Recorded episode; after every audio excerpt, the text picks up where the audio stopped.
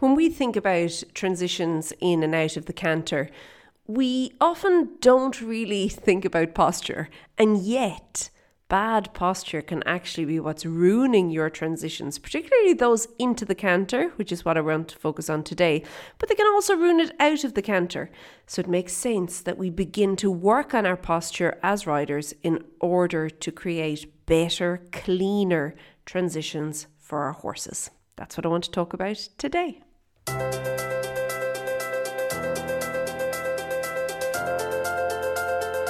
Hey there, my name is Lorna Leeson. I'm an equestrian trainer and coach, and welcome to the Daily Strides podcast, the podcast for equestrians who are going it alone, doing their very best, trying to train their horse and train themselves and doing it all. And it could actually be something as simple as your posture holding your back.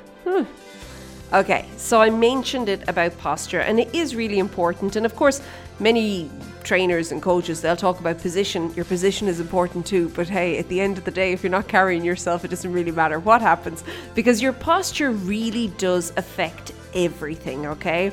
Now, I think that when it comes to horse riding, the canter is the one thing that, well, it's not the one thing, but it is one of the things, okay? One of the few rare little things that you can get almost like instant results with. You just tweak one little thing and it can have such a resounding knock-on effect, like this ripple effect through all of the other things. And I think that when we think about the canter transitions, very often the one little thing, okay, that we can tend to overlook when it comes to being strategic about what we're going to change and what we're going to improve, that can be our posture as riders.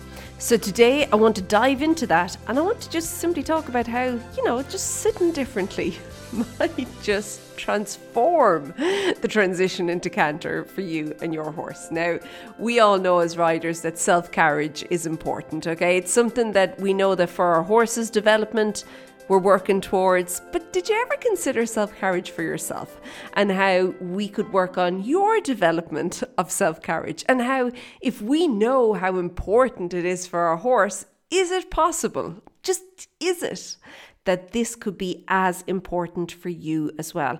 I really do think that it is, okay? Because when you are able to carry yourself a little bit better, you open up so many more doors for your horse. You give your horse all these new opportunities, good opportunities, in front of him, okay?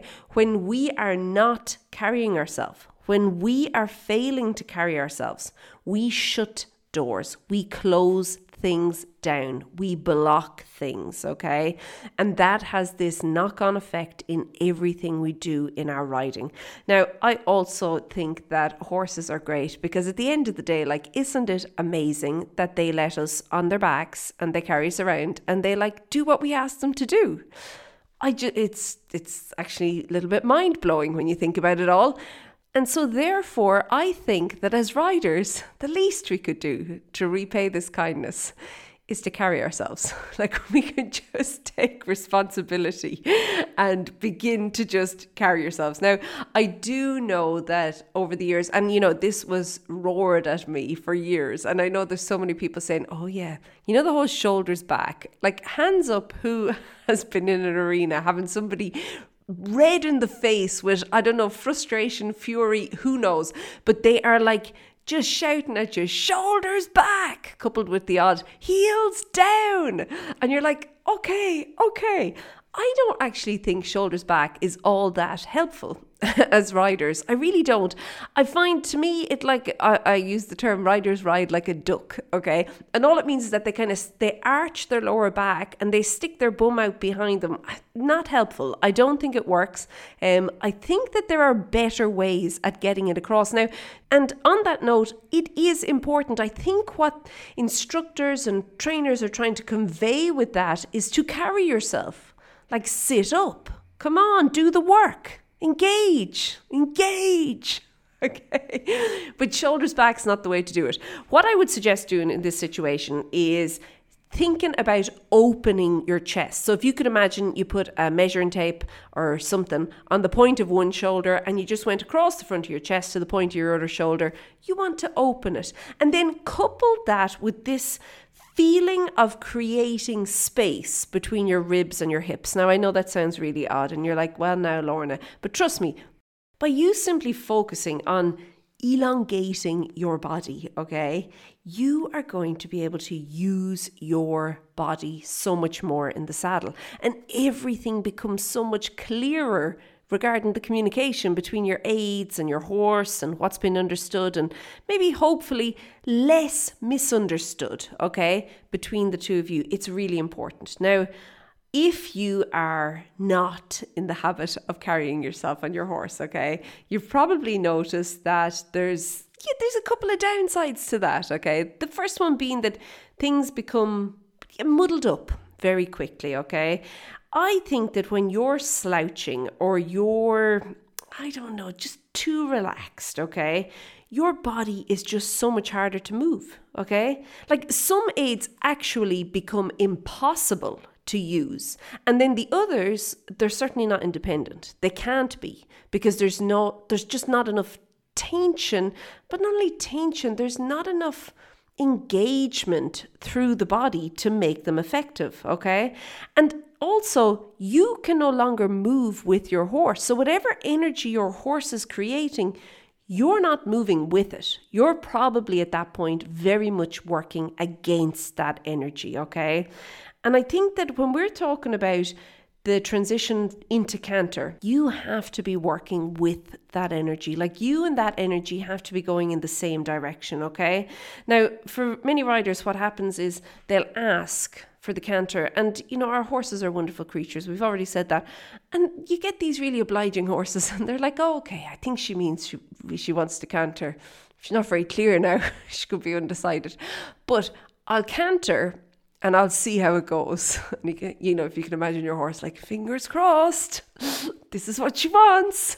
And then he goes into canter and then the rider immediately meets him there with a on his back, or a jab in his mouth.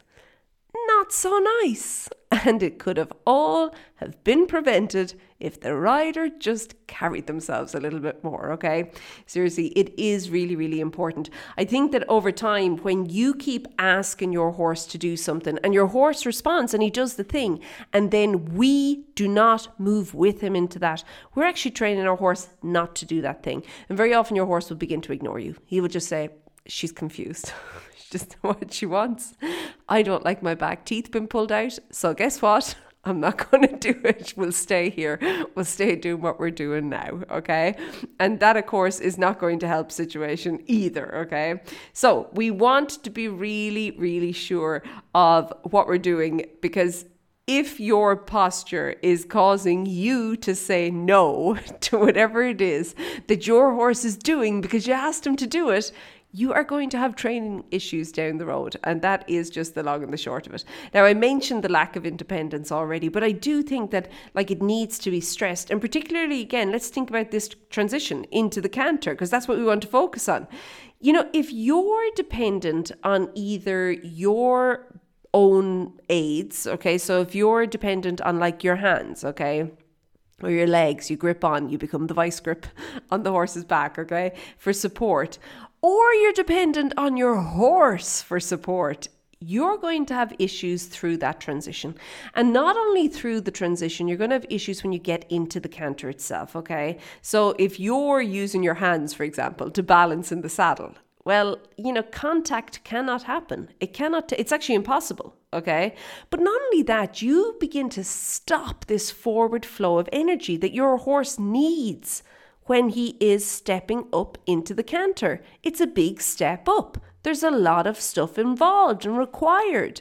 And if you're there just working against him every step of the way, could you imagine how much frustration your horse must have regarding the trot or the walk to canter transition, okay? So I'm thinking, no, please don't ask me that. You can't make up your mind about what you want. Please don't, okay? So it's really important that you are independent, and you cannot be independent if you are not carrying yourself, okay? It is that important. Now, I also want you to think about after like a couple of, you know, transitions of this happening, of you and your horse kind of you working against your horse all the way. And, you know, this is all unintentional. Nobody goes out of their way to say, okay, today I'm going to work against my horse and we'll see what happens. It's unintentional, but it does happen. Okay. But when that happens over time, and not even over time, just after a few different transitions in a single ride, you are going to find that there's a lot of tension, increased tension, excessive tension begins to kind of creep into that ride, and it's not enjoyable anymore for anybody, for horse or for rider. So it's really, really important then that we keep in mind that by the fact that we're simply not carrying ourselves, our posture is lacking, we're eroding the foundation of everything, which is relaxation. Okay. And it's just very important. I think that it's well worth the effort on our part as riders to improve our posture, to improve our own self-carriage, so as we can have cleaner, clearer transitions into the canter. That they're smooth, that we like go with the horse. We're like, oh yes, we're all going to canter together. And your horse probably go, what? Oh my goodness. Okay, this is marvelous. Right, let's go. So really, really important. Okay, so what I'm going to suggest you do is you need to begin to model what you want in your horse. So we spoke about self-carriage and how it's kind of this principle when it comes to training our horses. But, you know, we need to model it first. So what I want you to do is to focus on carrying yourself, and when you're doing this, you are going to communicate more clearly using your aids. And not only that, you're going to actually create this space for your horse to step into the transition, to step into the canter, okay? And he'll do it with balance and with the correct level of tension, which is going to feel smooth, okay? And it's really important. You know, transitions into the canter, they feel upward. It feels like we're like stepping up into something. If we block that, our horse cannot respond like we want him to, okay? And you know, when you are then practicing the transition, notice then that once you're carrying yourself, once you've begun to, you know, get the whole posture issue straightened out, okay? You've stopped slouching. You're like opening your chest. You're elongating through the body. You're like allowing your legs to drape down. It all looks good. I want you to notice how then you allow your seat to actually go first into the canter. So when your horse strikes the canter, your seat leads you. And of course, then you can begin to look at more improving the transition, because now we're not blocking it. Now we're going with it. So now we could begin to maybe explore a little bit more the connection between our seat and our hands and how that feels as we step into the canter. We could explore things like our horse and the contact itself with our horse, and then being able to begin to not only have a okay transition, but to actually begin to ride really good transitions with our horse. Okay, if you're interested in doing more in the canter with your horse, I'm going to strongly suggest you come over and join us in Improve Your Canter. It's a 4-week program. We are in the thick of it now. You can join right now and still get all of the goodness. You can find out all the details over at stridesforsuccess.com/canter. Okay, I'll see you there. Be good. Bye.